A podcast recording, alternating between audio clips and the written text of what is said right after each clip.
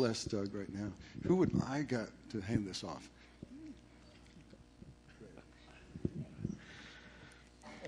Father God, thank you so much for Doug and Sandy. Lord, we just pray that your spirit take control. Thank you for giving him words from your word. And Lord, we just want to yield to whatever you have for us. Lord, it's, it's one thing to hear your word, but another to do it. Yeah. Empower us to hear what Pastor Doug is saying. In Jesus' name, amen. Amen. Amen.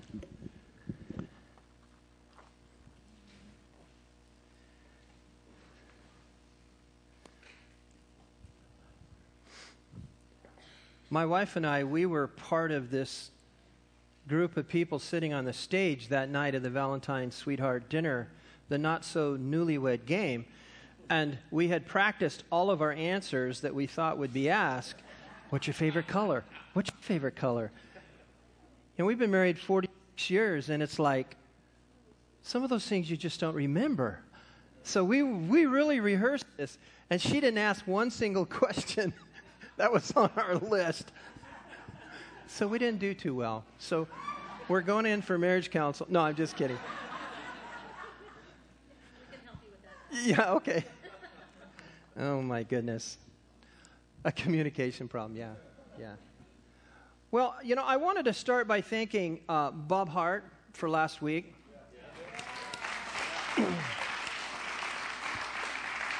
that was such an incredible lesson in just civics and history and of our country and, and even the power of the vote. And, and it was amazing, amazing. And I encourage you, if you have not heard it, to listen to it. And if you know others who could benefit from listening to it, which I think is just about everybody, I encourage you to steer them to uh, what Bob was sharing. But this morning, I want to add a little bit more. The subject that he broached and talked about is so multifaceted it's like talking about Jesus. There's so many different facets to Jesus that we could speak to it from many different directions, correct? So this morning I want to I want to interject my heart. You guys know that I am pressing towards leaning into revival. We need to be revived we need to see revival. We have talked a lot about that, that godly sorrow that leads to repentance, that brings a revelation of us truly turning back to where we need to be, and that is to God and God Himself. I shared a scripture before Bob spoke, and I want to go back to that scripture. It's in Psalms 11:3. Short. It said, "If the foundations are destroyed, what can the righteous do?" If the footings are knocked out from underneath us, if everything gets tanked in this country, what can the righteous do? I feel right now we have a responsibility. Like Bob shared, there are responsibilities that, as citizens of this great country, we need to step up into and begin to take back the land that has been taken from us, right? And here's the thing I want to start with a story. A very good friend of mine, he is a world big game hunter. He guides in Africa, he guides in Alaska. He has a huge lodge up there. He has Piper Cubs, the beaver planes. He's got all that stuff. He's been around, he's seen a lot. He's really a neat brother, loves the Lord. And one time we were talking about the safety of fire the safety of fire. And he told a story about how, how, whether he was in Alaska or Africa, they would have to build big fires at night to keep the critters away. Because if you didn't keep the fires burning, the critters would come in and they would take whatever they felt was snacky, which could be things that were not good for us. Just saying. But he was telling the story about how somebody had to be in charge of the fire. And typically in Africa, they would hire porters. In, in, in, uh, up in Alaska, they would hire other guides and people. Same job. They were paid well, but their job was to keep the fire burning. And what happened would, what, what would happen was, as the night would wear on, that fire would begin to burn lower and lower. And what happens is, is when the light begins to leave, the darkness begins to encroach and to move in. In their case, it was animals losing their fear and starting to creep closer and closer until he said their glowing eyes could be seen circling the campsite. That's not a good thing, especially when you're in big game country. And unless, he said, unless someone would get up again and build up the fire at the campsite, the, the animals would want to overrun the camp and again come in and take things which you didn't want them to take. Fire can be a very safe thing. Think about that for a moment. The same could be said about our nation. Our forefathers stoked the fires of freedom in this great land. They started it. They rubbed the sticks together, whatever that looked like, the flint. They started it. And the light from their fire has given us things like, and I know it's getting warped, but we're going to go there. But the fire that they lit, the light from their fire has given us justice. It has given us laws, education, a tax structure. I know it's wonky and it's getting wonkier, but that's what we're here to talk about. It has given us the freedom of speech for the most part. It has given us the freedom to travel whenever or wherever we want to go in this great country. But think about this for a moment. Honestly, I wrote, the comforts we have now were made at their expense. But that's just it. We've gotten too comfortable by these waning fire of freedom. Way too comfortable. We've taken way too much for granted. If I wrote here, if 200 years ago, Patrick Henry was saying, Give me liberty or give me death. Right now, in this moment, in this season, most people are saying, Give me. Give me. Give me, or you owe me, or I have the right to. The problem is, I wrote, we made ourselves comfortable by the fire of freedom, and we have slumbered, and we've slacked off. Only now are we starting to awaken to find that the fire is burning low. And it's time for us to arise and put logs back on the fire. Because if we don't, that fire will grow dimmer and dimmer. And what's happening right now is the glowing eyes of the relentless beasts of tyranny are circling the camp.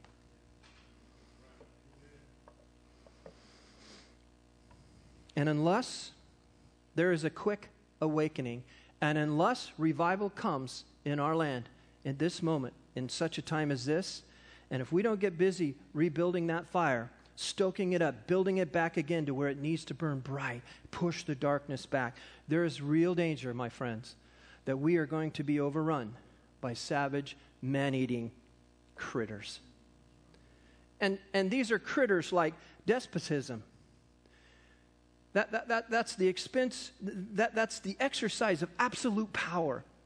And we're seeing that knocking on our door. Things like things like, I wrote here things like impossible government deficits. It's here. It's here. Only God can heal what's going on with this. Only God has the answers. And we need godly people hearing from God in those positions and places that can take that wisdom from God and apply it to the life that we're living today and find the solutions that we need for today and tomorrow. We're seeing graft, political graft. That's where, where, where you have all these a lot of politicians who are lining their pockets with your tax dollars, with my money and your money. I'm just speaking what's true and what's happening out there. It, it, always amazed me how someone could go in as a lowly public servant and come out the other end a billionaire. It blows my mind. Something's not right with that. But we're seeing perversion of every variety. We are seeing brutal crime. We're seeing anarchy. And we're seeing the occult rise and get stronger and stronger in this moment. The 30th president of our country, Calvin Coolidge, he said this The meaning of America is not to be found in life without toil. Freedom is not only bought with a great price, it is maintained by unremitting effort. Do you know what unremitting effort is? It's hanging on to something and not relaxing. It's holding on to something with all your heart. It's like getting your stuck, your hook stuck in the back of a bumper as the car's driving away. There's no getting away from it. Just saying for a friend.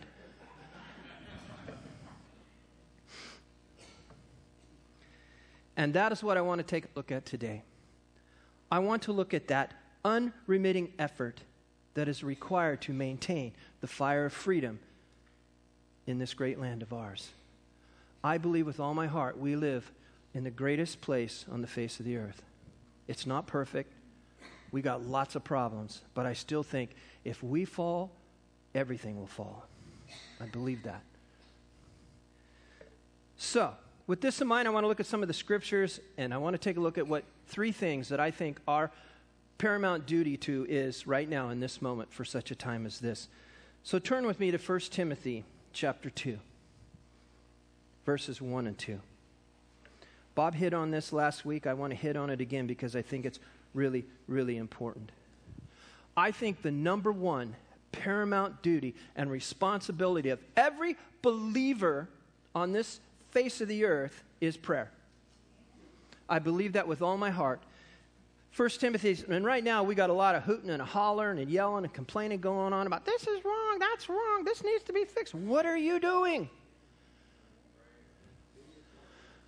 Yeah, be part of the solution. But it says, and this should come no surprise to any of us, first of all, Timothy, Paul's saying, First of all, then, I urge you that supplications, prayers, intercessions, thanksgivings be made for all. This is out of the ESV. For all. For kings and for all and all who are in high positions, that we may lead a quiet and peaceable life, godly and respectful in every way. I'm sorry, 1 Timothy chapter 2, verses 1 and 2.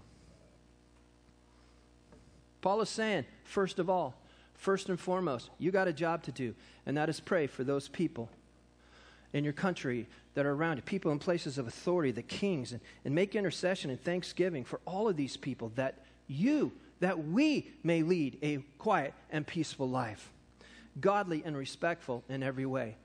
So the onus of this is on us. We need to be praying. How many have ever heard of the name uh, the Reverend, um, trying to remember his name, Richard Halverson.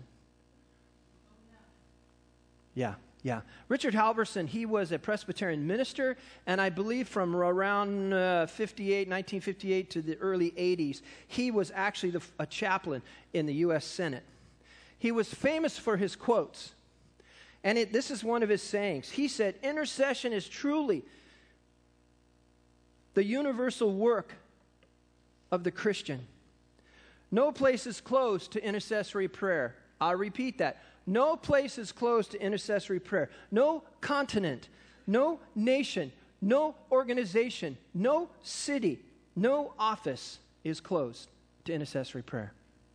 Wow. Wow. Do you know that? And did you know that there is no power on earth that can keep your intercession out? None, nada, nothing can keep your prayers from going forward. They will penetrate through anything that's there. You could be standing at a school board meeting, inside or outside of the buildings. Your prayers are going in. You could be standing in or outside of the White House praying for the President of the United States. Your prayers are going in. Nothing is going. You could be in front of or behind the iron or the bamboo curtain. There's nothing that's going to stop your prayers. What an incredible opportunity intercessory affords the ones who take prayers seriously.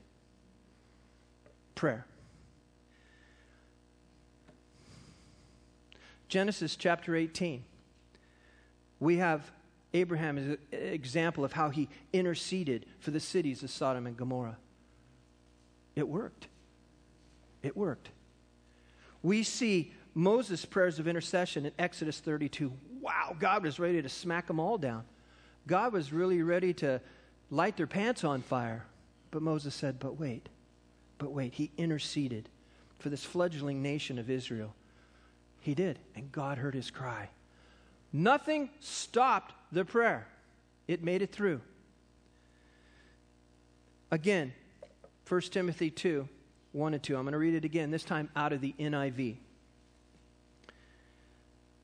I urge you then, first of all, that petitions, prayers, intercession and thanksgiving be made for some people? No, for all people. For kings and those in authority, that we may live peaceful and quiet lives in all godliness and holiness. Wow. Guys, we must pray, and we need to pray moment by moment that God will allow us to live as His salt and His light in the world. And in doing so, we become the light. We become the signs that make people wonder. The onus of so much in our country changing and swinging is on us. Are you praying? If you think your prayers, it's like your vote. My vote don't count. Are you kidding me? Bob gave incredible evidence of our votes, and there's so much more. But if you think your prayers don't count, stop it. They do. They will penetrate. They will go places you never dreamed that they will shove and press and go right on through. Nothing will stop your prayers. We must pray, I wrote, day by day, asking God to change the hearts of wicked leaders and their staff workers. And if they will not be changed, we need to pray that they would be removed from their positions. And prayer can accomplish that.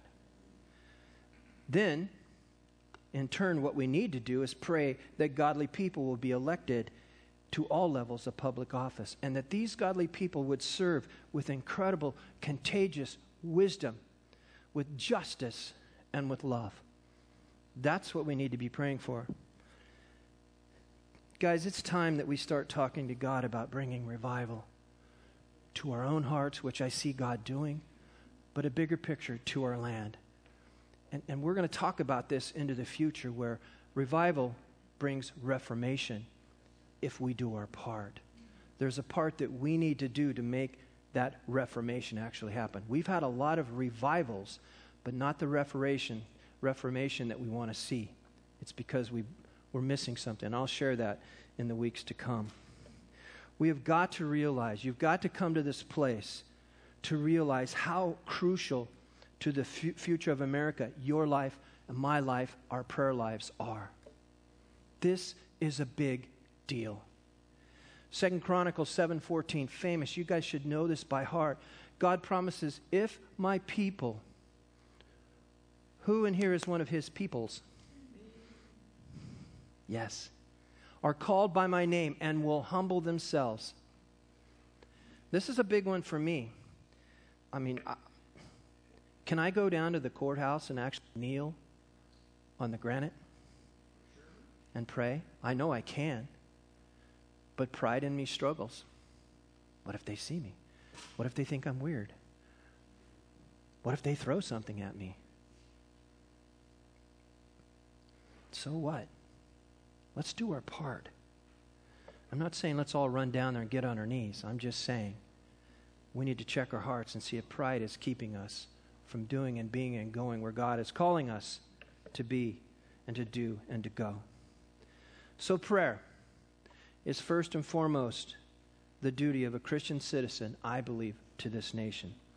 Now, the second duty, and Bob did a beautiful job of this, is it's time to step out, it's time to stand up, it's time to be heard.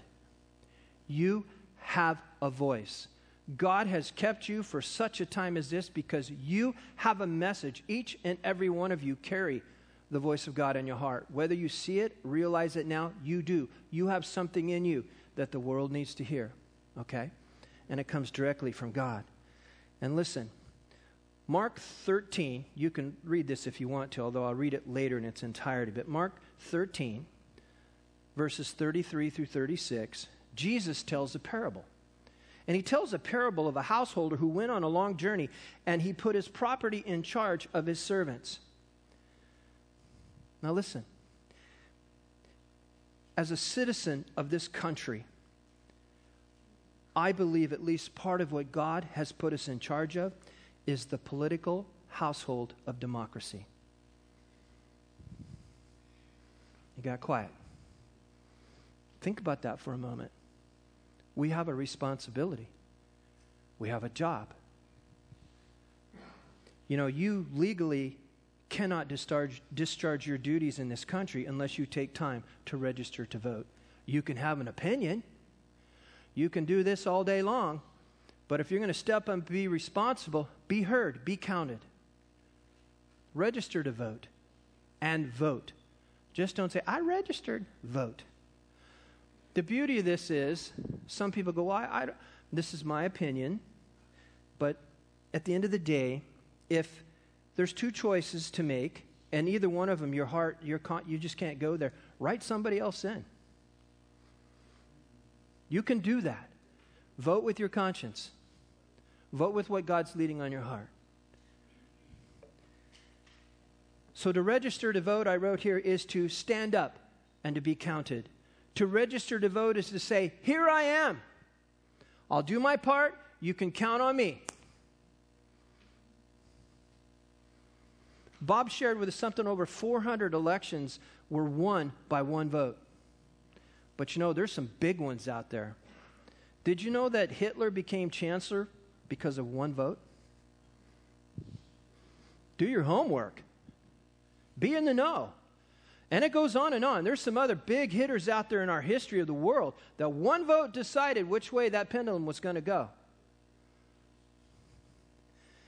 To register to vote is to take seriously the stewardship God has given you for this country as a citizen, as a born again believer. Bob also mentioned something I thought was brilliant. He talked about the birth certificate of our country. It's called the U.S. Constitution.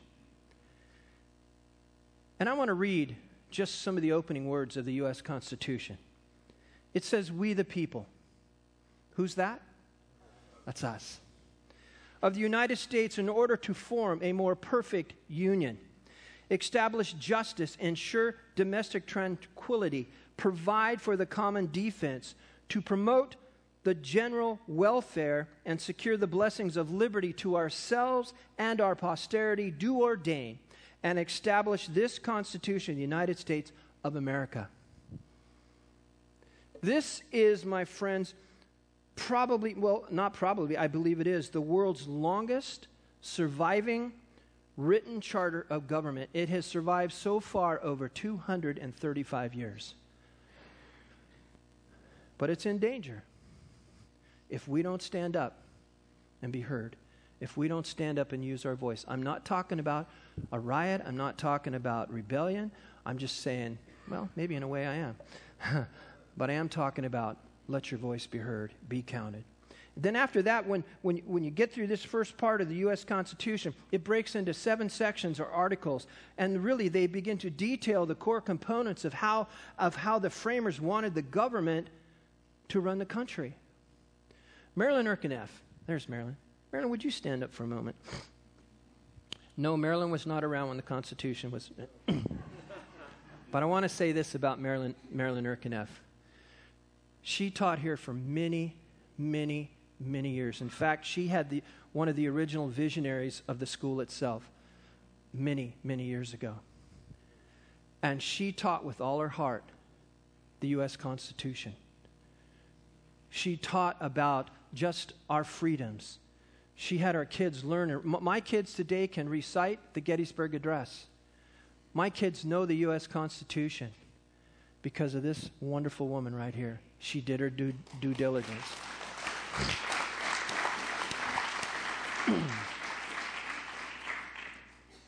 I can be driving down the road and I can ask my son, All right, I'm bored. We're on I 5. Give me the Gettysburg Address. And he just rattles it off.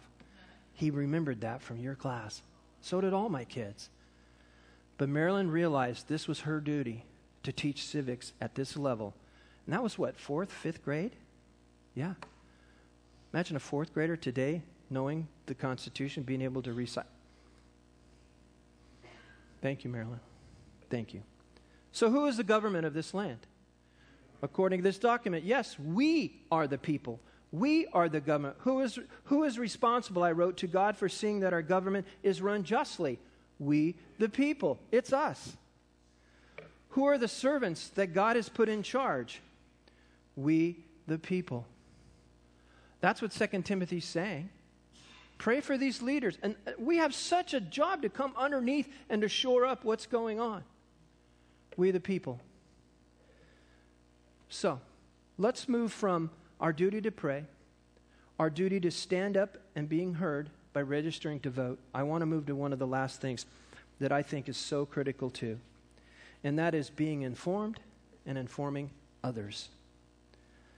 I'm amazed, even myself, uh, it's hard to track with all these, these House bills and all this stuff that's going on, but there's information out there. And you may find yourself gravitating towards one or the other House bills or some other thing, but be in the know. Just don't be out there flapping your jaw about something you don't know anything about. Be in the know. Turn Mark 13. Let's read this together. I mentioned this earlier, but I want to read it. Mark 13, verses 33 through 36. Well, then maybe it's Matthew. Yeah, there's a Mark 13.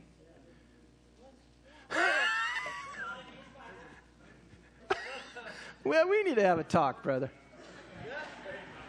Here, let me let me pray for you, Bill. I'm thinking, what? Because there's a Mark 16. I'm going, how do we miss 13? Anyhow. Mark 13, everyone's there? Mark 13, verses 33 through 36. How many are there? Okay, good. That's good. All right. Again, Jesus tells this parable Take ye heed, watch, and pray. For ye know not when the time is. For the Son of Man is as a man taking a far journey, who left his house and gave authority to his servants, and to every man his work, and commanded the porter to watch. God is speaking to us in this. He's gone away, but he's coming back. And he's telling us watch, look out, be aware. Watch ye therefore, for you know not when the master of the house cometh, and at even or at midnight or at, at the cock crowing or in the morning, lest coming suddenly he find you sleeping. It's interesting to note here that in this brief parable, what happens is Jesus uses the word watch three times. Anytime something's repeated in the word, it's like pay attention, something's happening here. Three times. Three times he uses the word watch. And in the Greek, that word watch, does anyone know what that word watch means in the Greek? It means to drive away sleep, to drive away the sleep. So Jesus knew that it was, com- it was easy to get comfortable in a place. It was easy to get lazy. It was easy to shirk one's duty. It was easy to fall asleep. I have a recliner at my house. And if I walk in the door and look at that recliner, it's like saying, Come to me. Come. It'll just be a few moments. And I go over to it. I sit down. I'm going, in, in me, something's going, No, you need to go out and clear the lower 40, whatever. And I'm just like, Oh, and I start to sit down. It's like, Isn't this comfortable? And pretty soon, my feet magically go up. And the door opens, and my wife walks in. yeah, two hours later two hours later. It's easy to get comfortable. We get tired. You want to go home and rest and relax and shut the door and just turn the world off and, and, and sleep for at least an hour. I don't know. But it's the same thing with our country and our nation today. We get, we the people, we get so comfortable that we forget our duties.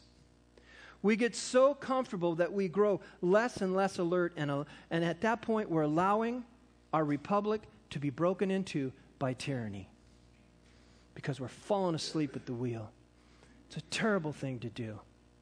We need to stay alert, we need to stay on our game. So, this is why Jesus says, Watch. This is why Jesus says, Wake up, be informed, know what's going on. If you want to know, you want to be informed, start checking it out. There's others in here, Bob, Gene, there's others in here that can help you with that if you need help. But be in the know, be informed. Just don't take things for granted. A lot of them is baloney, anyhow. Find out exactly what's going on. But you know what? I was, as I was writing this, I was thinking about, you know, if we're totally honest with ourselves, in this season, all of us, everyone in this room, we have such a huge sea of demands on our lives. And maybe all you see or all you want to see is what's in front of you immediately blinders. My job, my family, maybe just a few friends. And you can fill in the blanks. But these are the things. And, and that's enough for you. And, and, and without worrying about our country at large. It's like this is all I can handle.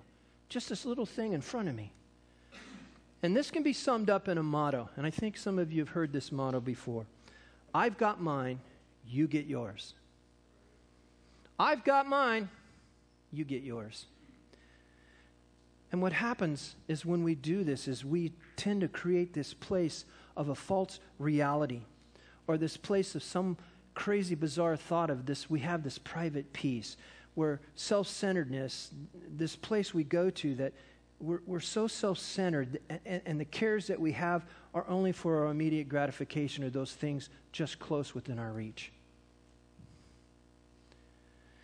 guys that's not the faith and that's not the lifestyle that built this country. That is not the faith. That is not the lifestyle that stoked the fires of this great country. It's not about me, it's about something bigger than me. It's not just about you, it's about something so much bigger than you. Gosh, when we can learn to love our neighbors ourselves and give and, and love, and, and it's going to change the world. We have so much still to learn. You know, as I was a small boy in the Mojave Desert, we would drive through the desert. Down there, we had tortoises. There's turtles and there's tortoises. Now, tortoises are more adapt to the land. They'll dig tunnels. I mean, they will dig deep tunnels. And, and they, they get huge and heavy, and man, they're stout. Then you have turtles. Now, turtles are adapted more for water, and they're usually found around moist areas. But as driving through the desert, my dad, we'd be driving along, and dad would say, Whoa, whoa, and he'd stop the truck, and he'd get out, and, and there'd be a desert tortoise trying to cross the road. And he would pick it up, take it to the side of the road, and put it down, pointing it out into the desert, hoping it would take off and keep going. You see, the defense mechanism of a tortoise I wrote here, they solved their problem by ducking inside their shell when dad would go down to reach them up, I've picked up desert tortoises. You go down to pick them up, they whoosh, legs go in, heads go in, tails go in. They tuck it all inside that little shell thing they think is going to protect them. Good luck with that when a 5,000 pound vehicle hits you. It doesn't work. But that's what a lot of people seem to be doing today. When the winds of adversity are blowing, they tuck their head in, they tuck their tail in, they pull in their feet and their claws and paws and think, I'm okay. I'm okay.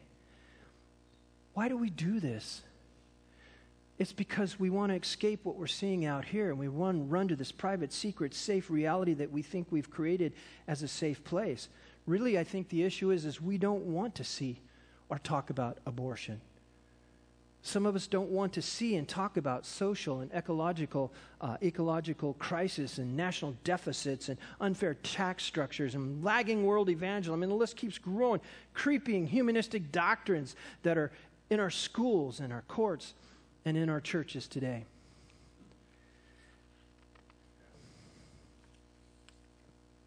So, what do we do? We tuck in our tails, we pull in our heads and we marvel at how safe we are in our little tortoiseshell in our private place of peace. Revival is coming. Are you even going to see it coming? You're not going to see it if you're tucked away in your little shell. If the United States falls, surely it will be said of us what was said of the Roman Empire. I've studied a lot of this stuff, and there's a man named Edward Gibbon. Does that name ring a bell to anyone in here? Oh, cool. Edward Gibbon. He was an English uh, uh, essayist. He, he would write essays, uh, all kinds of subjects and topics. He was known for that. He was brilliant, brilliant mind. He was a historian, he was a politician, and his most important work that he wrote about took six volumes to contain it.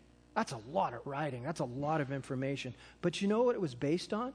It was based on the history and uh, the history of the decline of the fall of the Roman Empire. And here's what he said. He said, in the end, more than freedom, they wanted security. They wanted a comfortable life, and they lost it all security, comfort, and freedom. When the Athenians finally wanted not to give to society, but for society to give to them, when the freedom they wished for most was freedom from responsibility, then Athens ceased to be free and was never free again. Does that sound familiar? They wanted a comfortable life. They wanted security, comfort, and freedom. That's what we're seeing today. There is an illusion, there is a lie saying, Give it to us, and we will give you, and we will keep you safe, secure, and free. And in doing so, we will lose everything that we hold dear. Please hear that. Well, you might be saying, What can little old me do? What can one person do in this moment? Well, let's go all the way back to that word phrase, unremitting effort. What can one person's unremitting effort accomplish? If you were to visit Winchester Cathedral in England, has anybody been there? I'm just curious. Anybody? Ooh. If you go into the narthex there, there is a, which is like the foyer, there is a bronze statue. Do you remember what that bronze statue was? You were 13. Okay, all right. Bronze statue. Does anyone know what that bronze statue is or was or still there? It's in Winchester Cathedral. You would say, oh, it's, a, it's Saint so and so, or it's this, this person. No, huh? It's a deep sea diver. A bronze statue of a deep sea diver inside the narthex of Winchester Cathedral. What in the world is that statue doing there? Well, let me tell you, it's a tribute to a man named William Walker. William Walker single handedly saved that building from collapse. You see, Winchester Cathedral was built on peat moss and un, un, uh, just footings that were just not solid. And what they did, let me back up a little bit, its foundations, I wrote here, were in peril of caving in steps in William Walker. I can do this. They dug these holes down that along each side of the foundation, all, not all the way around, but both the long sides of it, they built down. They drilled these holes, dug them. He went down single handedly in a deep sea diving gear for six years, for six hours a day in pitch black. He carried in and placed 25,000 bags of cement. He placed 115,000 concrete blocks. And then he went back with something like 900,000 bricks, all of that to bring footing back to the foundation of Winchester Cathedral. But his unremitting effort, day in and day out for six years, six hours a day, every day, it actually saved the, the cathedral and that's why it's standing there today.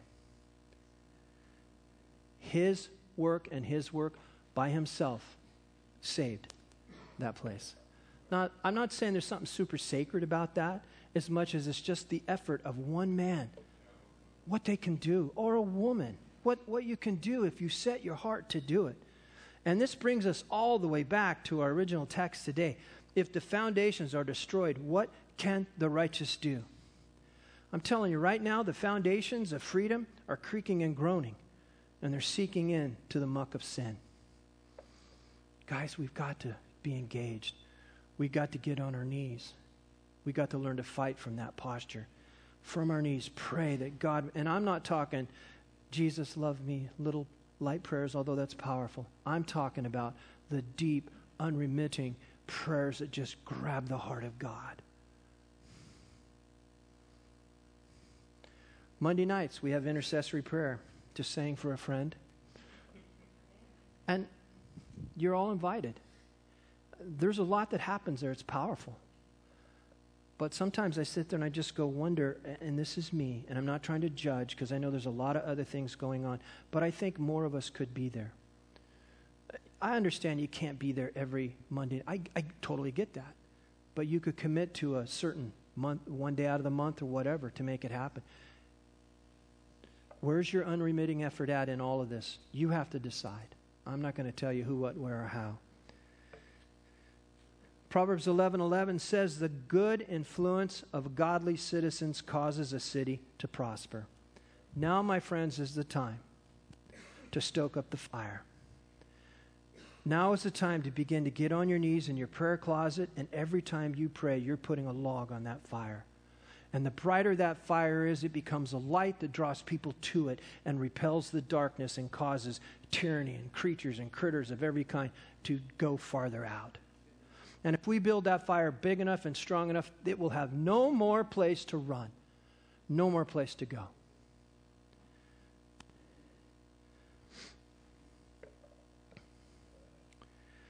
I believe that God has called us, not TikTok, to be influencers in this world. God has called us to be influencers in this world. I'm shocked at how many people follow that stuff on social media. I, I can't stomach it. But what I can do is myself lean deep into it with all my heart and go, God, this is what I can do. This is what I can give. Help me. Help me do this with all of my heart. Amen. Now I'm going to tell you something in all fairness. Psalms 11:13 if you read it in its entirety, it tells us that God is still on the throne. That God is the one that has all this he knows, but he's counting on us to do our part. There's nothing in, you know, if, if, if, our freedom in our country, because this generation doesn't stand up and do anything, it, it, it, it could hold over and God could redeem it later on down the road. But is that what you want for your grandkids? Is that what you want for your children? I don't. I want to see revival. I want to see reformation. I want to see I want to see the ecclesia of God, we the people stand up and be the hands and the feet of Jesus in this moment. Let's stand.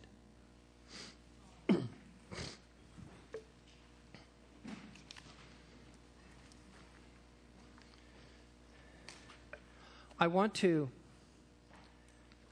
I want to do something a little bit different this morning. Um, I would like us to break into groups of three or four, and let's just start by offering prayers that will stoke the fire of freedom, that will, will cause believers to say, ah, I'm, I'm getting out of my cave. I'm coming out, and I'm swinging for the fences. God, use me any way you can. But most importantly, God, make me a light that draws people to you. Don't make me that good argument. Da, that, da. Just bring, make me the light that brings people to you. So get in some groups and let's just take a few moments and pray that through. And There's